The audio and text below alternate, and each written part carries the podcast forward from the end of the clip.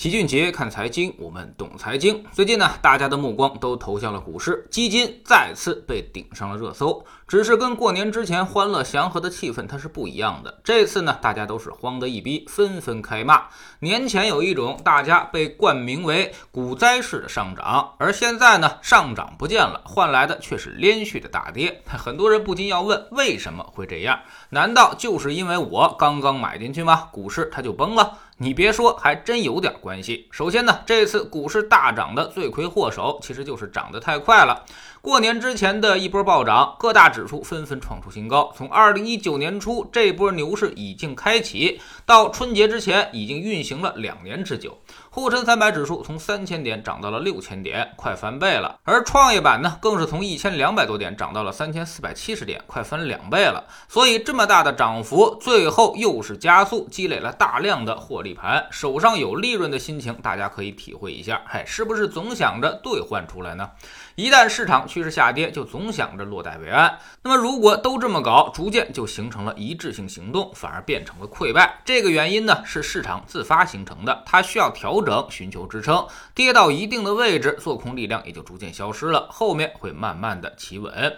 其次呢，就是美债收益率持续上行，让整个全球市场都承受压力。发行债券需要更高的收益率，那么一定是买债券的钱不够用了。为啥不够用呢？要么是市场钱不够，要么就是有钱也不买，要么呢就是有人故意在往外卖。这次美债收益率上行，三者原因都具备。现在呢，经济宽松已经到了一个临界点上，通胀和货币贬值的预期形成，所以大家不怎么愿意再去买美债了。美债收益率一直上涨，那么对于全球资产价格会压力很大。就看美国那边是否能再出台一些预期之外的政策来应对金融市场的风险。注意，预期之外很重要，不光是那一点九万亿美元。就目前来看，登哥的存在感显然没有川总更多，所以美股那边最近也是在连续下跌的。第三，外资反向流出，美股大跌的结果就是那边的投资者也是心态不稳，一看市场逆转了，也都在拼命赎回。这其中呢，很多都是长期配置资金和全球配置资金，比如全球指数 MSCI 这种，一旦你赎回呢，那么它就会在全球市场开始卖股票，那么 A 股自然也就会撤出资金。所以我们可以仔细观察一下，只要是外盘一旦下跌，北向资金也好，还是纯外资也罢，都是反向流出的。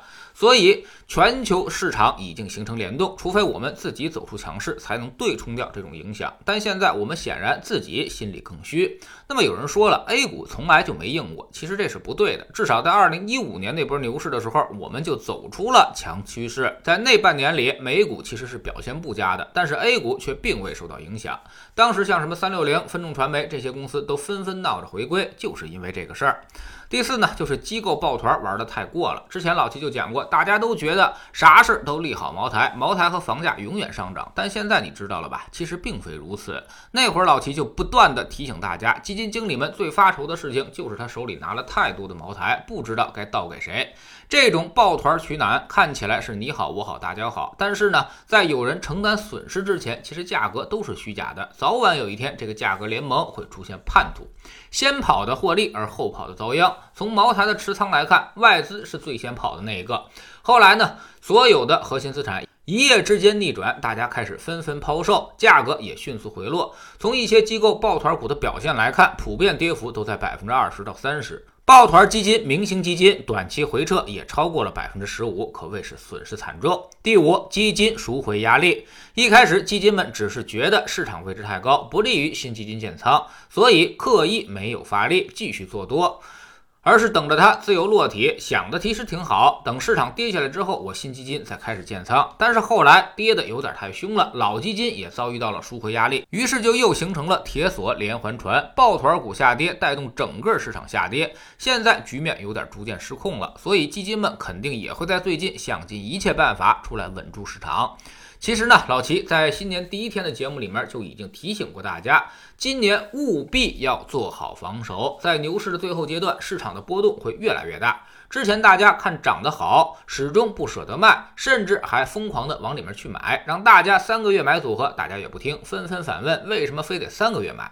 因为它人性就是这样，当你最想买股票和基金的时候，一定是市场最热的时候，你极有可能买在那个阶段的高点上，那么一回撤百分之十和百分之二十就没有了，你最后扛不住损失，又在阶段低点上开始卖出去，所以总是会赔钱。让你三个月买，这样呢就能够有效规避这个阶段高点。之前质疑老齐三个月买的人，现在估计都在庆幸，得亏是三个月买了。组合将损失削减一半，分批买入再削减三分之二，相当于大家亏了百分之二十，而你只亏了百分之三到五，心态当然平稳得多。这次调整跟上次调整并不相同，上次时间换空间是横盘四个月最终上涨，而这次呢，空间换时间，短期调整急促有力，会吓退很多的人，但会在深度下跌之后，尽快的形成一个平衡，市场会重新企稳。新基金手里的钱还有很多，而退出市场的那些人呢？未来等企稳之后，他们也还会再回来，所以不用太担心。老齐总说，爬得高才会摔得狠，而这次呢，顶多算是估值中位数，远没到大泡沫的时候，更没有出现群情亢奋的局面，所以跌一下也很正常，基本上已经快跌到位了。这时候就别再做什么无谓的抵抗了，拿着你的配置，你已经比别人少赔的很多了，还有啥可慌的呢？根据最新的数据测算，截止到昨天收盘，我们今年主要让大家做的三三二二组合，其实最大回撤也只有百分之四点二三。而沪深三百已经跌了百分之九了，创业板跌了百分之十八，热门基金跌幅都已经超过了百分之二十。所以投资其实就是一场龟兔赛跑，一场马拉松。你前面跑得快一点用都没有，坚持到最后那才是胜利。如果没有按照我们的配置做，那么你最近也要尽量的死扛一下。调整幅度已经差不太多了，这时候再去交出筹码就已经显得不太划算了。耐心一点，忍耐一下。任何一次调整呢，看起来都像是腥风血雨，但是过一阵儿翻回头再去看看，却又会觉得无足轻重。投资它就是这样，首先要战胜的就是你自己的心理。有人也问老齐，为啥你最近说股市说的很少了？其实不是我们不说股市了，而是因为每天晚上我们都在说，所以早上自然也就说的少了。老齐早上的节目呢，更多以判断为主，说说宏观大趋势；晚上的投资课才是可执行的方法论和策略，手把手的教你把前两年翻倍的利润尽可能多的装到口袋里。我们总说投资没风险，没文化才有风险。学点投资的真本事，从下载知识星球找齐俊杰的粉丝群开始。新进来的朋友可以先看《星球置顶三》，我们之前前讲过的重要内容和几个风险低但收益很高的资产配置方案都在这里面。知识星球老齐的读书圈里，我们今天呢就开讲一本新书，叫做《投资的怪圈》，主要讲的就是投资心理学。作者就是格雷厄姆著作《聪明的投资者》的主编，号称是世界上最懂投资者的人。为什么你总觉得自己一买就跌，一卖就涨，错过的都是大鱼？其实都在这本书里面有答案。越是到市场下跌的时候，我们越需要进行一些心理的建设。下载知识星球，找老齐的读书圈，每天十分钟语音，一年为您带来五十本财经类书籍的精读和精讲。现在您加入之前讲过的一百九十多本书，全都可以在星球读书圈的置顶二找到快速链接，方便您的收听收看。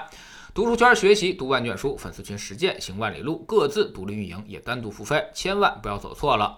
苹果用户请到老齐的读书圈同名公众号里面扫描二维码加入，三天之内不满意，可以在星球 APP 的右上角自己全额退款，欢迎过来体验一下。